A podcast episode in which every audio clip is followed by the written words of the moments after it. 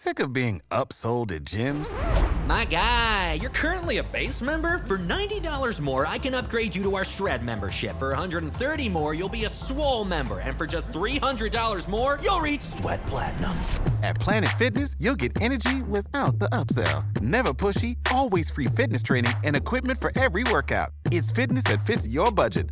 Join Planet Fitness for just $1 down and $10 a month. Cancel anytime. Deal ends Friday, May 10th. See Home Club for details. You're listening to the Archaeology Podcast Network. For long has been told the ancient machinations of old are wholly spiritual, lost the cold. The void embrace, ripped from reality, and placed at the cold feet of the Mother Spirit. Skull of my mentor, whom toiled in the field, blown, bone of small tooth, made to be wheeled. Distal portion, twisted neck. Rend down the dog into foul mess. Picking from the froth, beings made of wrath. To angels of bone, Simona and Alex, welcome to their abode.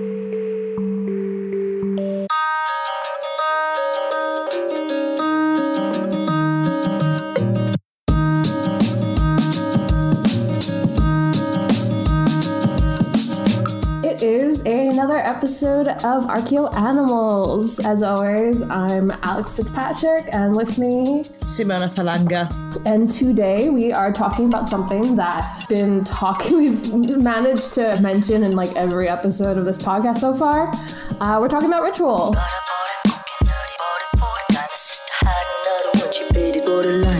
Simona, how excited are you? Are you okay? okay. so I think the best way to start off is to talk about what actually is ritual, which, you know, confounds archaeologists till this day, if we're going to be really honest. Could, could be an entire episode in its own right. Just what is ritual?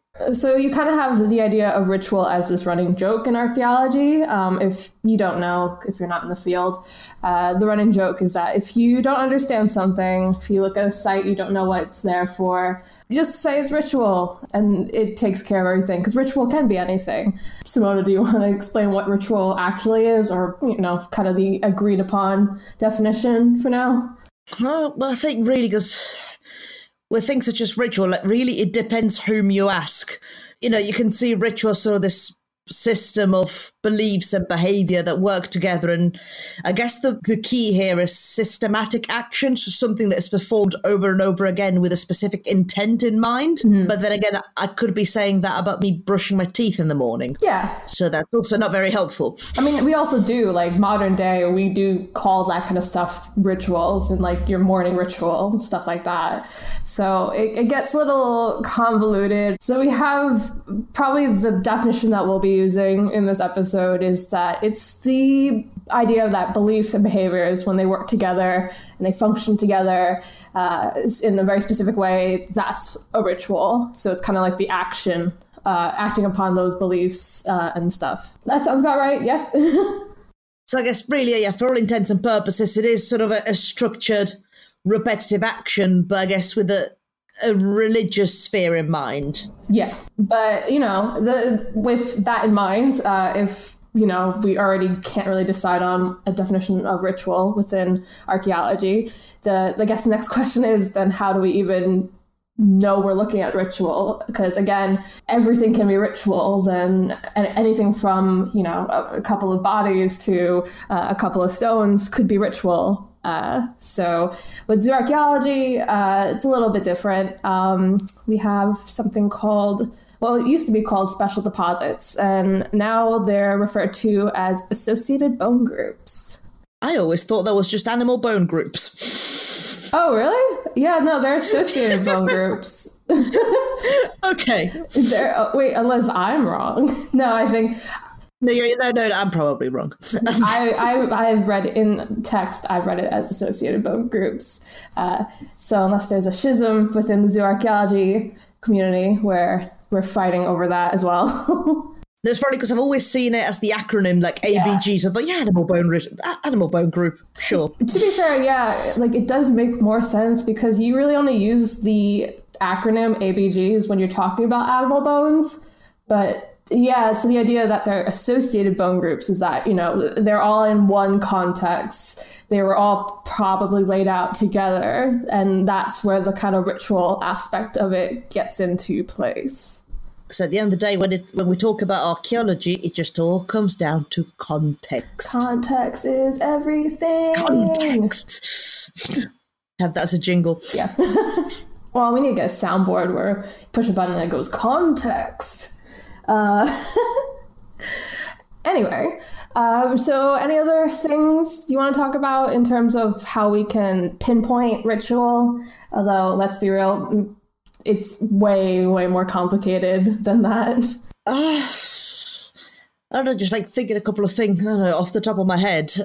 I don't know, for example, I don't know, if you're using animal skulls as part of your ritual, and then you're just carefully depositing them somewhere, say, I don't know, you're closing a water deposit or putting them under the floorboards of your house or something, chances are you would have probably kept those bones away from animals that would have gnawed and chewed on it. Mm-hmm. Because if you assign it any sort of special significance, you perhaps wouldn't leave them out for the dog. Yeah, probably not. Although maybe there is a ritual in the past where you do actually give your bones to the dog. We don't know. Okay, you know, you know, you're just going post processionist. Yeah, I know. Well, that's the thing about ritual. You can go into circles with this, you know. I mean, so like literally, with how do I identify like uh, animal ritual with animal bones? Actually, you don't. It's just there is no evidence to prove that it wasn't ritual. Therefore, it must be ritual. I mean, realistically, that's the whole thing about archaeology. We really can't necessarily prove any of this stuff. So I just, I think I just had an ex- existential crisis. Right, think- pack up. All archaeologists go yeah, home. here. Archaeology's over. archaeology's We're over. done. Palermo. Pack up. It was nice. It was good, right? It was Yeah, good, right? Well, we had okay. Don't don't get too excited. But yeah, um, yeah. Post processional is the only archaeology that should Woo, exist. woo. Right. Where are my post professionals? I mean, professionals. I'm. We're Yeah, um, firing on all cylinders, guys. but yeah, I mean, the lack of gnaw marks definitely can be an indicator. Um, I mean, you are right. Like for the most part, I think we can all agree that if you were taking bones and using them in a ritual, you probably wouldn't leave them anywhere, like just anywhere. You would probably have a, a certain place for it, like very certain types of locations, things like that. Um, like thresholds. Thresholds are like the thing for rituals, isn't it? Well, that's the one thing that I was going to mention. So again, like uh, going on from context being very important. It's like you know, if you find a dog skeleton anywhere on site, it, it's a dog that died and someone buried. I mean, it doesn't necessarily have to be a ritual. For all you know, that dog could have been actually eaten or skinned for fur, and people would have prob- wouldn't have necessarily assigned any sort of significance to the dog dying. Hmm. But then, if you find said dog at the threshold of a building, that takes a whole different meaning entirely. Because it's something that we do see quite a lot, and actually spanning all sorts of geographical regions and time periods. Because we're, we're looking at the Neolithic in Italy and Kazakhstan and in Sweden during the Bronze Age and even like in Iron Age Britain, you do sort of systematically find dogs associated with thresholds of buildings. So of course, yeah, your dog skull in your waste pit, just just some dog that died was processed for whatever reason and then just tossed in there. Dog skull at the threshold of a building, different meaning entirely. Yeah. So, and then of course, you know, there's the whole like uh, interpretations that have been made for dog remains within thresholds, and like maybe because it has something to do with how dogs are associated with being guardians of the underworld or embodiments of loyalty. Mm-hmm. But that we don't necessarily know for sure because cultures that have left us a written record, then we might be able to argue that. But for some prehistoric cultures, that's just us using, using our own bias because in a way that's how we we view dogs today. So the symbol of loyalty. So that would be us sort of applying our concept of dogs to other cultures, which doesn't necessarily work. Yeah, I mean, I think that's like one of the key issues with ritual is that ritual itself is so experiential that a lot of aspects of it we really can't understand because you really have to you really have to be in the moment. Um, you know, if you see these dog bones placed at the thresholds of, you know, settlements or enclosures or something, we can at least see that archaeologically, but there's so many other aspects of uh, this assumed ritual that we'll never find because, you know, we just weren't there. We don't have that kind of experience. Because I think you'll never really know why they did it. Yeah. I mean, you can speculate, Of course, yeah. but you'll never really know. So again, like with the Iron Age of Britain, you can look at the written record. Of course, the Iron Age populations didn't really leave a written record, so you could go off what the Romans have written. But the what the Romans passed down to us is inherently biased. Mm-hmm. Yeah. So you have, you got to take them with a pinch of salt as well. So you can't trust anyone. That's what we're trying to say. In archaeology, you just can't trust anyone. Again, like pack up, go home. Oh man, this is a really pessimistic episode.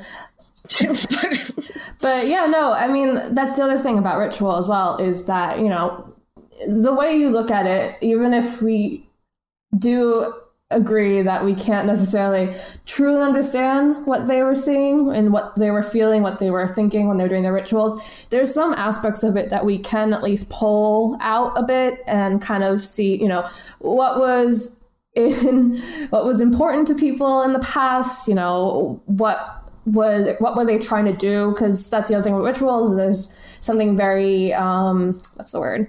Uh they're being utilized for some reason. They're being applied for some reason. Why are they doing these rituals? It's always something usually that's kind of out of their control. But it is interesting how you talk about ritual in terms of dealing with things that people can't actually change. Where, you know, we kind of imagine ritual as being something you do every day, you know, like because you want to do it.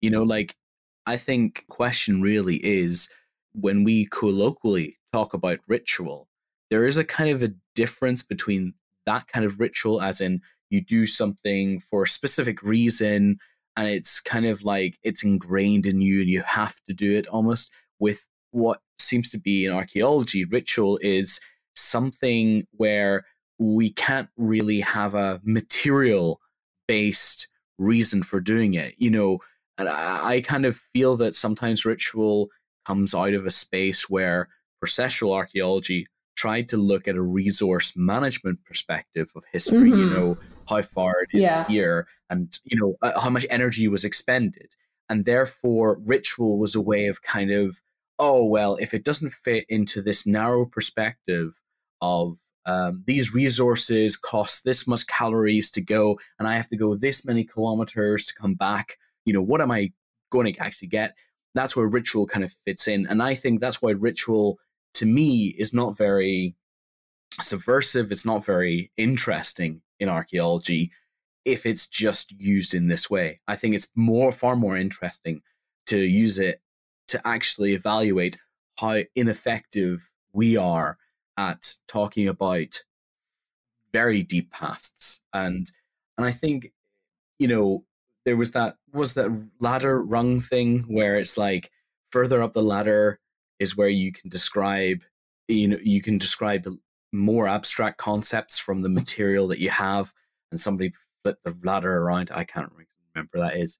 But it's difficult in reality to infer these belief systems from the materiality. And that's something that's really important uh, when we are talking about ritual. I'll pass it back over to you. I mean if you just wanted to trash on my phd research you could have just told me. Oh right okay. This is tr- is this no, it actually isn't because Right. I, I no, that actually I agree with you because I mean I'll talk about this a little bit later in the episode, at least specifics. But what I'm finding as someone who's specifically doing a whole PhD on kind of eh, extrapolating ritual or you know whether or not it is indeed ritual from animal bones from a huge assortment of animal bones uh, is that yeah it is a lot trickier. And it really highlights the kind of limitations of archaeology in particular zoo archaeology. You know it's what when you have all these animal bones and you can't really say they're natural deposits and you but you can say that they were most of them were anthropologically you know put there uh, but you don't have any other information on it you know what can you say? Like that's that's kind of just what's kind of happening in my research. So i agree with you. I just like to um, complain about it you know place and location is actually often what we use to kind of justify ritual. I know there's quite a few good examples Mm, of that yeah. uh, where ritual is because of place. Um, i don't know if you had any examples i mean of that. th- again my, my research is actually I, I you know i do caves so I honestly haven't been reading any of your cool research. so- great no it's fine it's fine it's fine it's fine it's fine it's, you know whatever it's fine.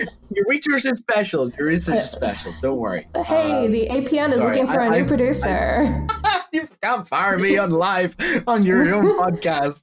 Oh dear. Persimona has been sitting here listening to us the whole time. Simona, please rescue this episode. That, that, no pressure though. so, what can we learn from ritual bones about past belief systems? everything and nothing that's what we basically ha- learned from this episode ah, it's confusing. But no, that's the thing, though. I mean, as, as even though you know we're all doing bits on bits, um, it is really confusing, and I think this just highlights it. Ritual can be a very tricky subject because it can be so easily misused in archaeological interpretation. Uh, it, it's it, you know it's it's everything and nothing. and actually, one point I was especially keen on making is that, of course, if you're trying to reconstruct the ritual belief system of a population that has not left a written record behind, what archaeologists in general tend to do is just go off the ethnographic record and see what populations today are doing.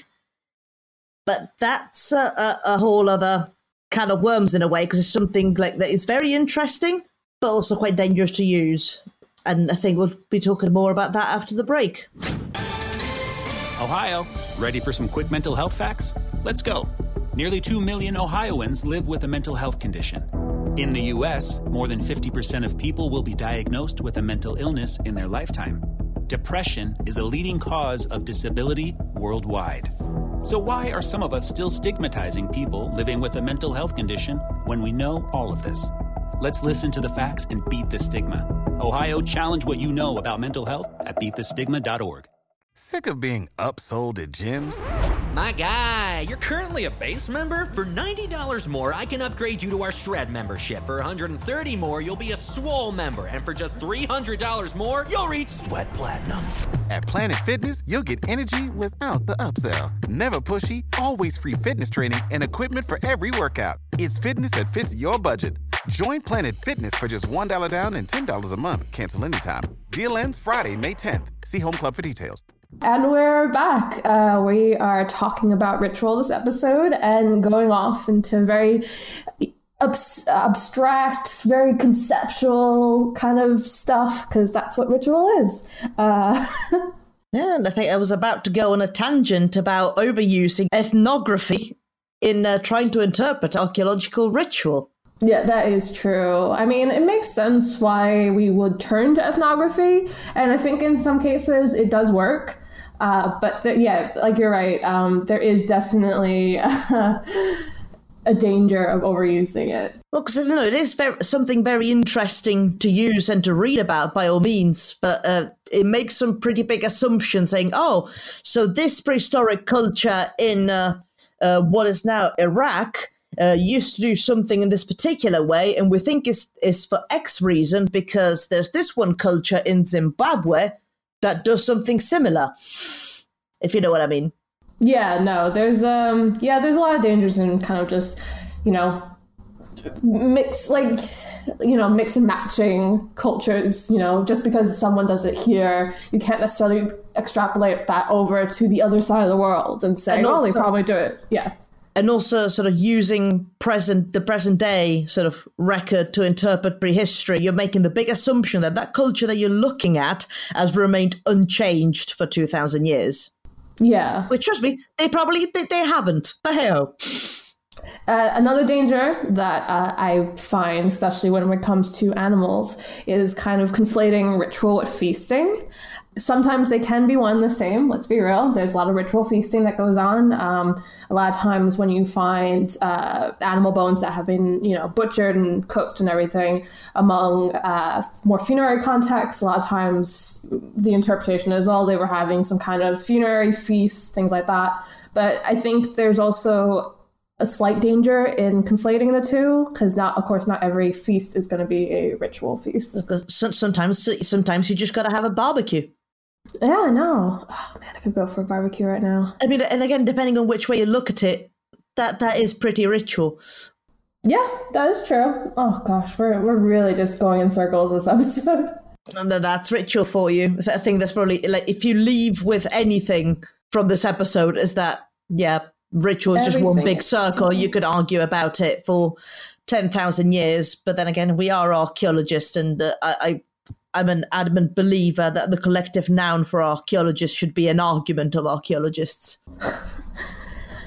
Speaking of feasting, though, uh, we should also talk about the fact that um, when it comes to animals and ritual, there are some kinds of animals that I guess signify that maybe there's something, oh, I hate to say this, but ritual y, ritually going on there, especially uh, between domestic animals and wild animals. Uh, so, Simona. Well, okay. So, there's this whole big, when we talk about ritual in general with archaeology, there's a bit of a maybe debate, I guess, on this idea of, you know, is a ritual area, is a place used for ritual, is that always going to be separated from the domestic sphere? Will they always be two separate things in the sense that you know churches and houses are two different things? Or you know do they ever kind of coincide and become one sphere? So there's a lot of talk about that. And uh, something that i know from working in like the later prehistoric period was that there seems to be kind of a, a, a shift so in the Neolithic, you get more ritual-y places uh, that are more uh, in wild areas, natural areas, and then it slowly, as we get into the Iron Age, seems to go more into domestic. There's more ritual e things in uh, settlements and stuff like that. But I think there's still this kind of like association with wild and natural things that we tend to make with ritual in archaeology. Right. So I think like it's not unlike or maybe they're completely unlike. I don't know how certain depictions, say like in um, rock art, uh, you have a yeah. shift. For example, if you look at Scandinavian rock art, a lot of a, a lot of which is found like well, it's found all over Scandinavia, really, but like the parts I think I'm particularly referring to is all the rock art found in Alta, just sort of like in mm-hmm. Arctic Norway, and you see yeah. a shift because they've been going like this rock art date back to thousands of years and, and again for thousands of years they were being drawn were carved really on rocks. But you do see what is being depicted shift because you do have sort of wildlife which is sort of omnipresent. So you do get different species of deer and reindeer depicted. But while in the earlier phases you see a lot of hunting scenes and boats and you sort of like move to more domestic scenes as you mm-hmm. get to sort of the Bronze Age period. So I guess maybe sort of like that. Yeah, no, I mean, there's definitely something, I guess, going on there, and they, you know, it could be one and the same, really. Um, but it's it's kind of interesting to see that kind of shift taking place, where you know, again, as we like to say, everything is ritual. So even the domestic can be ritual, I guess. Yeah. But I guess so. The way you look at it is maybe because the the shift of what is sort of sacred. I'm just going to beat myself up over this later. Over what is sacred uh, may have shifted over time because, like, while before maybe you solely relied on hunting and gathering, mm-hmm. of course, a lot of your ritual would be technically because again we're, we're just going on a massive speculation here. It would be like your ritual would be finalized to saying having a good hunt. Yeah. Well, as you move towards the Neolithic and sort of later phases of prehistory, when sort of agriculture started to set in, of course, all your ritualistic actions would be perhaps more aimed at a successful harvest. Mm-hmm. So, of course, your, your, imagery changes and your places of worship changes. But now I've just realized that it's got nearly nothing to do with what you were saying because it reverts to wild places in the Iron Age. It's just I, there's no it's just everything. I think that's what we're really just getting down to. It's everything. Rituals everything. There's no way to really pinpoint what's ritual and what's not and we should all give up But what we can say is probably ritual, at least, is probably my favorite thing, which is combined deposits. I love human and animal burials. I think they're very interesting and cool. And maybe I'm a little biased because that's exactly what I'm working on right now. But, you know, it's cool, right? But then, like, let's take so like a burial, say like the one of the human buried with their cat in Cyprus. Yeah. I think it was about nine thousand years ago give or take, if I remember correctly. Mm. But say that was just a person that was buried with their pet. Would that be a ritual? I mean, well, is do we consider funerary things rituals? Like burial rites? I mean, yes. When you say so, and I guess in that particular example as well, it looked very much like the cat had been purposely killed and placed in the grave. Yeah. Which I'm sure the owner wouldn't have been overly keen on, but they're like, please, if I die prematurely, do not kill my pets. D- d- d- don't. Yeah, just crack me crack me open and shove it in when it dies naturally in like five years. Oh no, I've got it all planned. I want a proper like shrine with like ancient Egyptian murals. That's for Bastet. that is. That's And representations of her and Kernanos and Sandy. That would be nice. Yeah, so, so, so now you know. so it's, it's all over the web now. But I mean like I will not be denied now. that's valid. It's it's been spoken out there. So the thing about human animal burials is that that's also part of that um, kind of ABGs thing we were talking about. Associated bone groups. So the fact that they were possibly buried together uh, kind of indicates that something perhaps different than the norm is happening. Um, another thing that I like about that kind of concept is the idea of talking about personhood and you know how do people in the past see animals versus how do they see them as humans uh, there's a lot of different sites uh, like Hornish Point where they think that maybe some of these animals, because a lot of them are usually young, uh, juvenile animals, were killed in sacrifice as a proxy for humans uh, because of similar treatment uh, of the bodies. And I just, you know, I just like all the weird philosophical questions you get in archaeology when you start going down this path. Yeah, there's like it's one another interesting thing, and I really do hate to bring it back to the Romans, but it just seems like seems to be all I know about.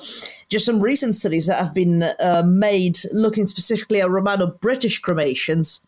I found that a lot of the sort of human cremations were actually mixed with animals. And so, like some of the findings, that it seemed like certain species tend to be associated more frequently with a particular sex. Oh, okay. So, for instance, the majority of um, male uh, cremation burials were associated with cattle remains, while women were associated with birds. Oh, that's interesting. Do you know what kind of birds in particular?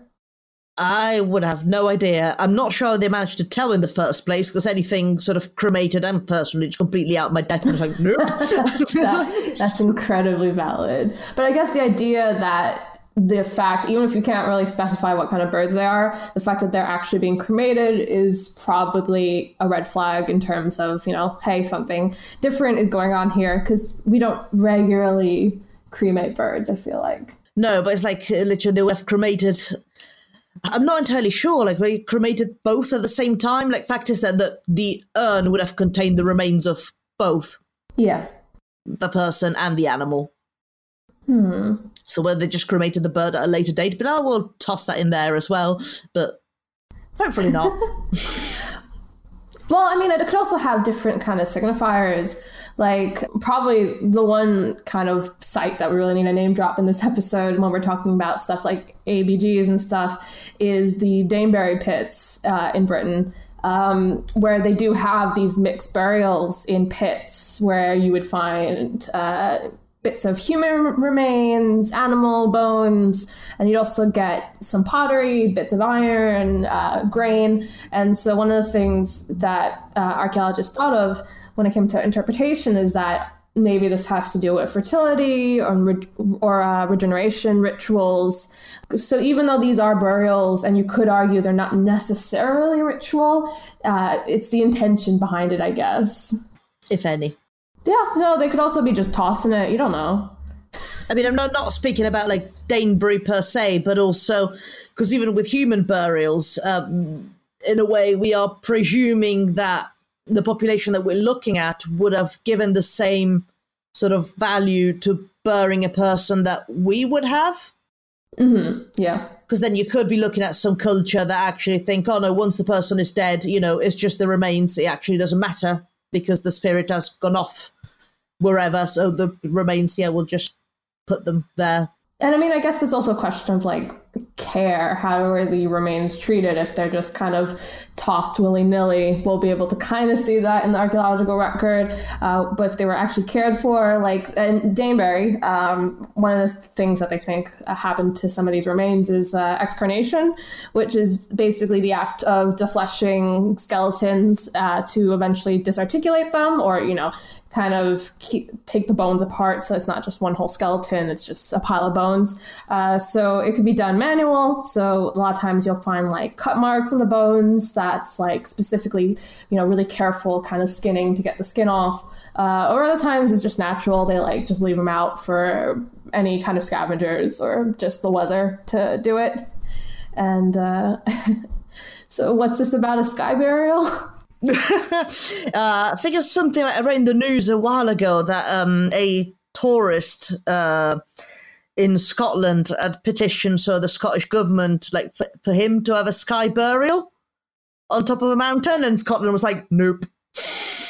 How dare they? I want to have a sky burial. nope.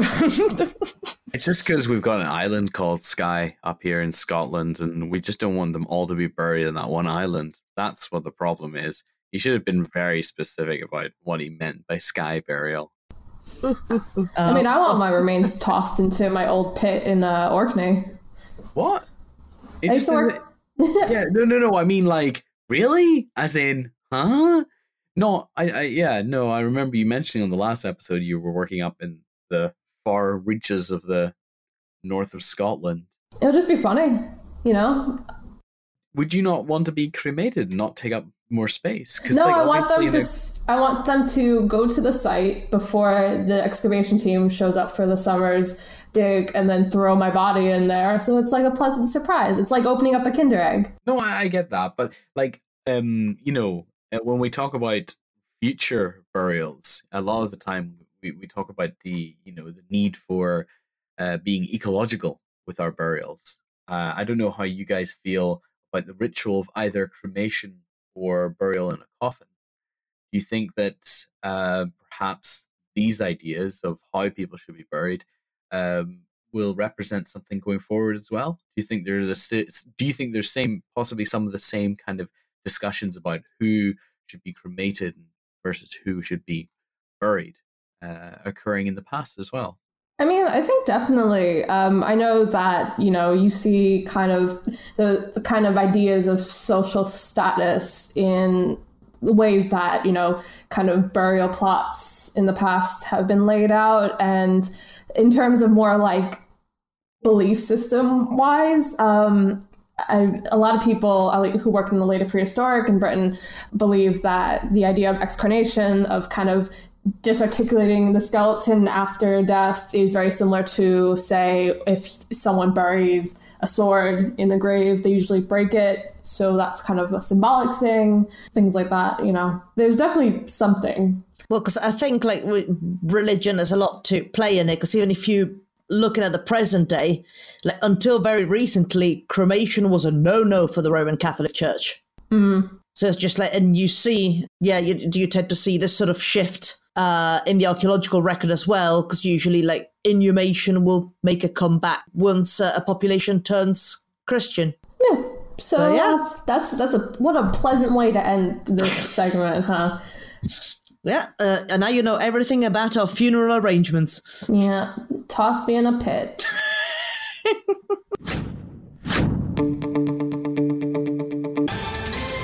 Ohio, ready for some quick mental health facts? Let's go.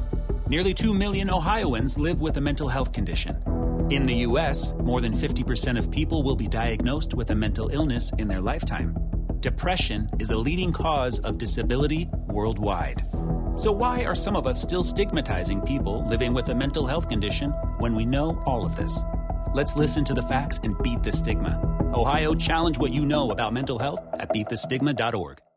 Our bodies come in different shapes and sizes, so doesn't it make sense that our weight loss plans should too?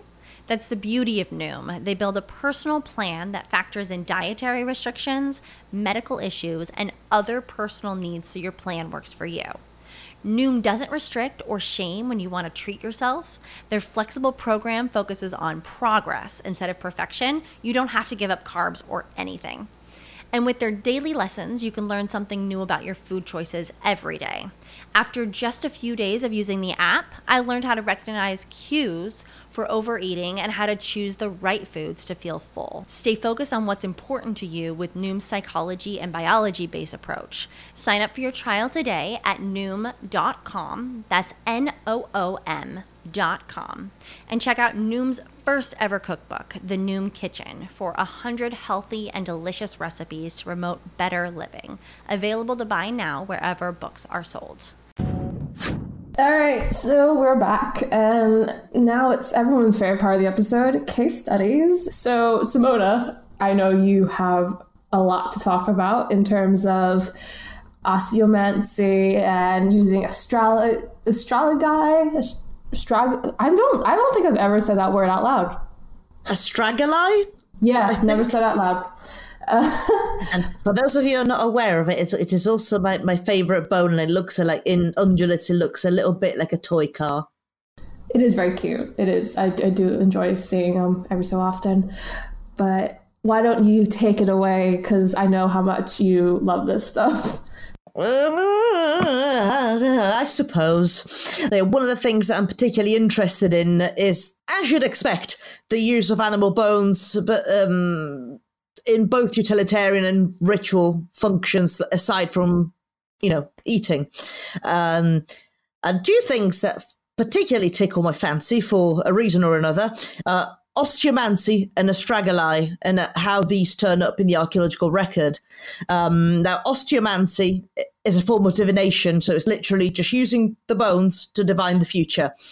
This has been done for thousands of years. It by some cultures it's still practiced to this day. And often actually the bone that is more most often used is actually the scapula so like the shoulder blade. And in this particular instance osteomancy would take the name of scapulomancy but then again i'm just going to blow you away one, once more. Uh, if there's any burning involved because that's what we find sometimes in the archaeological record that's again what some cultures do to these days. They divine the future by actually burning the scapula and then see sort of the pattern that the cracks make on the shoulder blade. And in that case, uh, so like divining the future using a scapula, no, well, or any bone by heat exposure is called pyromancy. but scapulomancy, very first evidence that we get is in China about 5,300 before present, and it's what you may have heard of as the oracle bones. So they practiced pyromancy because what we found were, for the most part, heat exposed herbivore scapulae. And actually, what's particularly cool about them is actually we find some of the first evidence of writing for that region because they mm. were actually writing down the interpretation of those cracks on the on the scapula. So that's really cool. And for the most part, really, if you look sort of across time and geographical regions, herbivores do tend to be the most commonly used species. It, it might be because I don't know because slightly larger in general because I don't think yeah. sort of morphology between them and carnivores would make an awful lot of difference. Just like maybe the canid and felidae ones are slightly more rounded off, but while the herbivores tend to be more squared off. But other than that, I don't really see much of a difference. Like how one would be more suitable than the other, like other than size alone. Although other species are used, and again, if we go back at the the the ethnographic record. There are some cultures like in northeast of Siberia, you have the Koryak, who use seal scapulae. Then an interesting thing about them specifically is that they use specifically seal scapulae because they um, they wish to foresee the outcome of whaling expeditions. Because you know, and why that's interesting because it seems in certain cultures it, it seems that uh, scapulae of different species are used to predict different outcomes. Oh, that's cool. And that's something that you see with astragali as well. And I'll get to that in a minute. Just one quick point that I wanted to mention sort of if you're interested in the subject at all, sort of two museums to maybe like pop round and have a look at the um, Boscastle Museum of Witchcraft in Cornwall and the Pitt Rivers Museum in Oxford, because they do have a fair amount of both sort of contemporary and old material pertaining uh, animal bone used in is is magical ritual the right word or just divination? We'll just go with divination. That's ritual. I mean, magical routine things are ritual, I think. and now moving on to astragali I just said you know little toy cars. Uh, and i like them. Because astragali i mean they're not solely used for ritual purposes. I mean astragali is one of the first evidence that we have of um, dice being used because again like if you look at herbivores and that's more uh, much more so than carnivores the morphology of it where you have these well essentially you have six sides and if you do throw an astragalus around it will land much like a what, what's the singular for dice Die. a die oh That's not Oh. even a joke. Die. yeah. Okay. Uh, well, much like a die, it will land on a particular side. So that's mostly how we do see it being used in the archaeological record. On some sites, they have been argued to have been used as toys. And that is very much um, the case, even like present day, even sort of like, um, I mean, some populations still use uh, as, to- as toys to these days because again because of their dice sort of appearance uh, it's a great way to sort of like to play games to teach children how to count Yeah, try it at home. Ah, I, I must say I have tried it myself. Um, I've, I've tried to sort of recreate because there's a Roman game called Knucklebones, which Oh, essentially is yeah. a, a numerical value is is assigned to each sort of side of the astragalus. So depending, you know, when you toss it, and then you, you see how many points you got. But as I said, um, as toys, I mean, they have been used in Europe as well up until very recently. Because I was speaking to a friend of mine who's from the Basque country, and uh, her grandparents used to use them as toys, specifically Oh, sheep really? Wow. So it's something like I, I haven't got a, a- journal article that I can put in the ref because this is like 100% word of mouth, is, is what I was told. But as I said, yeah, herbivore astragali w- le- le- lend themselves a lot better, sort of for divination purposes as well. And um, divination or something similar has been argued for a Saxon burial in Britain. Well, so I can only it was a cremation, but the cremation was asso- associated with sort of around 30 sheep astragali. So um, that was a thing. But again, ritualistic actions, like mm, mm, know why they've done that, reasons. But again, sort of going on from the scapulae, like you see the trend sort of with astragali, that in some cultures, sort of uh, different species are used to predict different outcomes.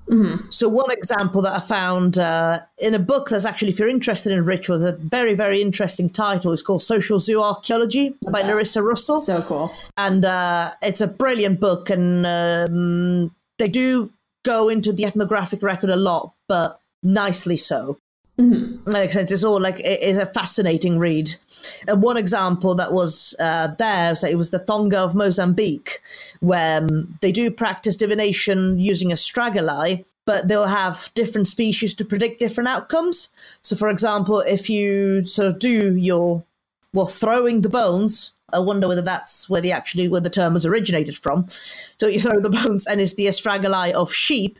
Then you'll be determining sort of the future for the chief and his family. And if you use goat instead, you'll be looking at the sort of the future of commoners. Oh, That's another thing.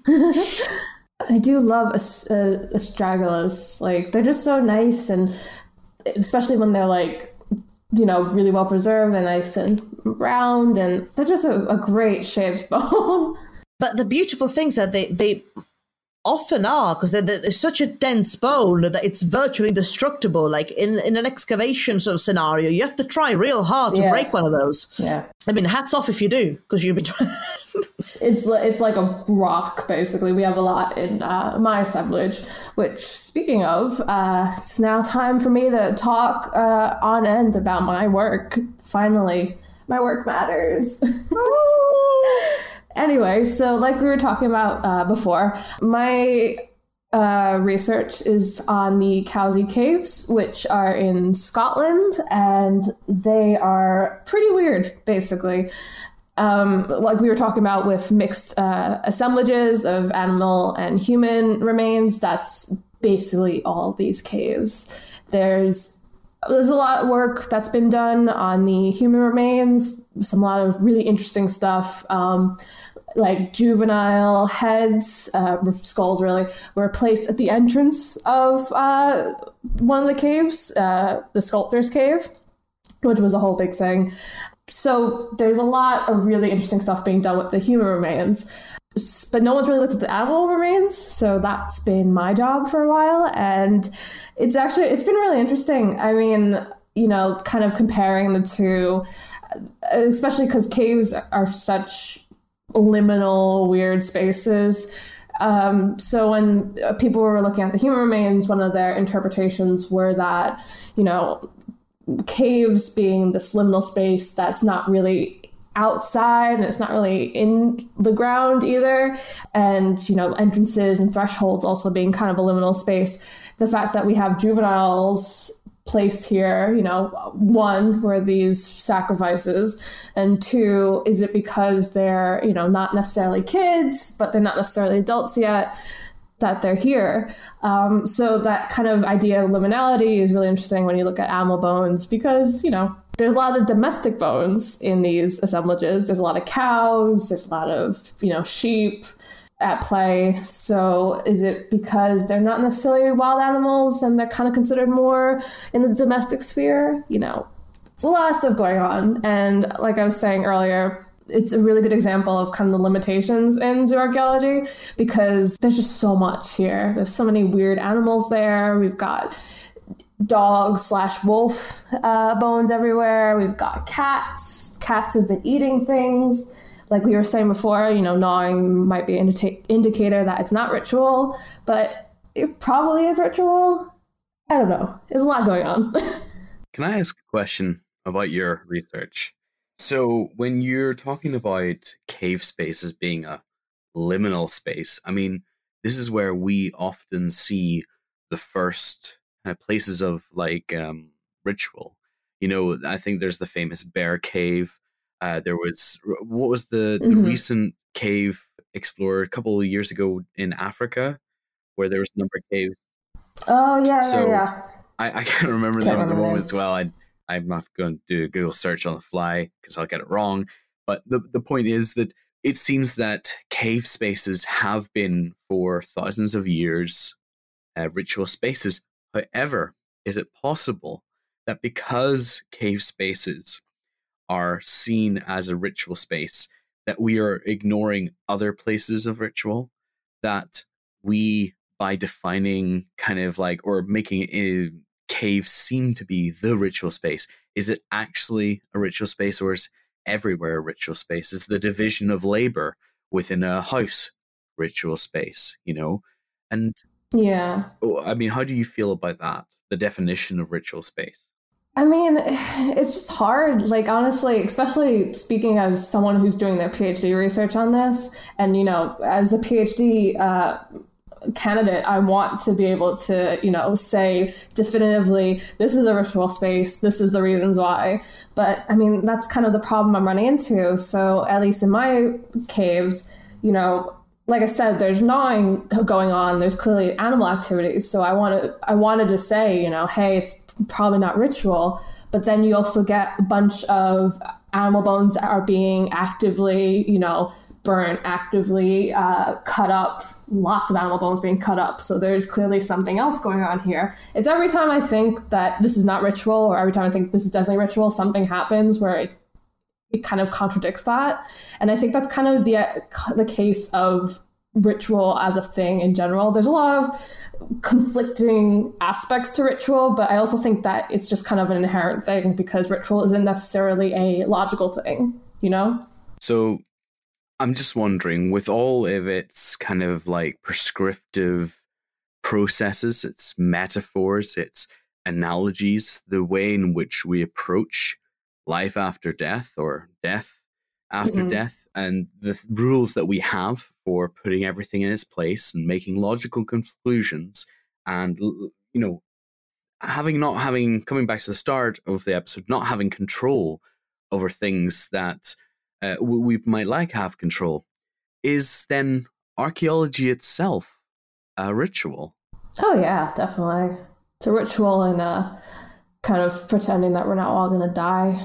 We're just systematically systematically looking through ancient people's rubbish, yeah, biding our time. which which would be really frowned upon like at present day. Eh? Do you think that's possibly in a bid that hopefully in the future, future archaeologists will kind of look at us and treat our remains with some respect in sort of like a pay it forward kind of ritual way? I mean, what really does separate ritual life from anything else? I mean, you know, you know, because you were talking about rituals that seem to have like functions as well. You know, like rituals don't necessarily have to be associated with burials, but at the same time, uh, you can understand a burial context with ritual elements in it, even though the Yeah. burial itself could be a ritual. And the stuff in the caves, Alex, uh, um, are, are, are we talking about funerary rites here, or are we talking about other rituals?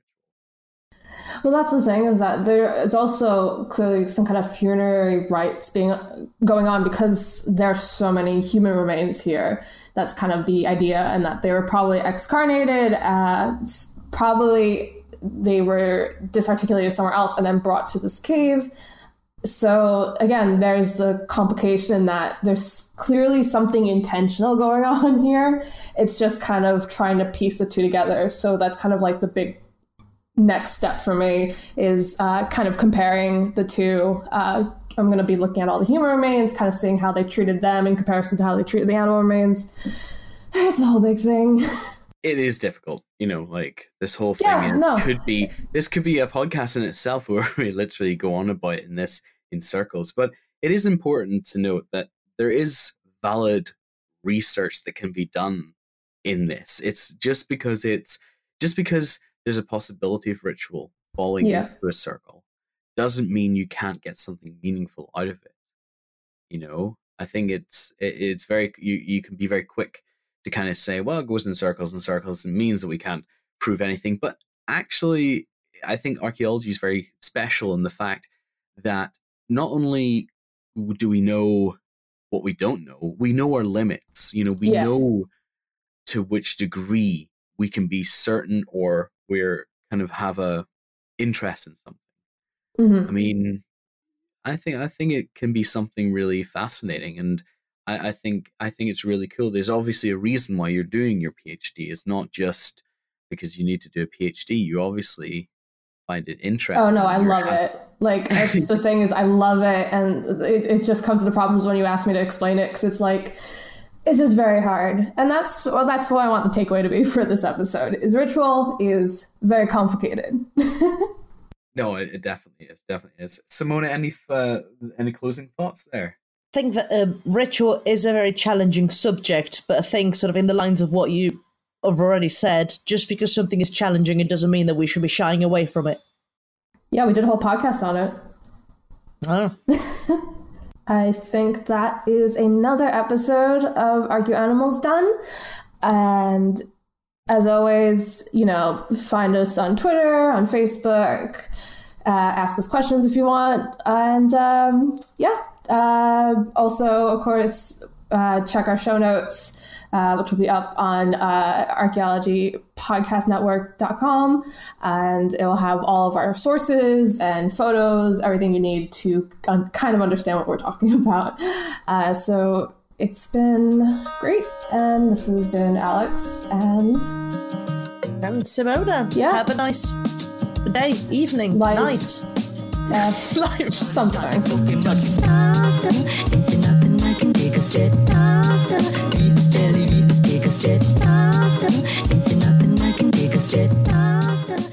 Thank you for listening to Archeo Animals. Please subscribe and rate the podcast wherever you get your podcast from. You can find us on Twitter at Archeo Animals. Also, the views expressed on the podcast are those of ourselves, the hosts, and guests, and do not necessarily represent those of our institution, employers, and the Archaeology Podcast Network.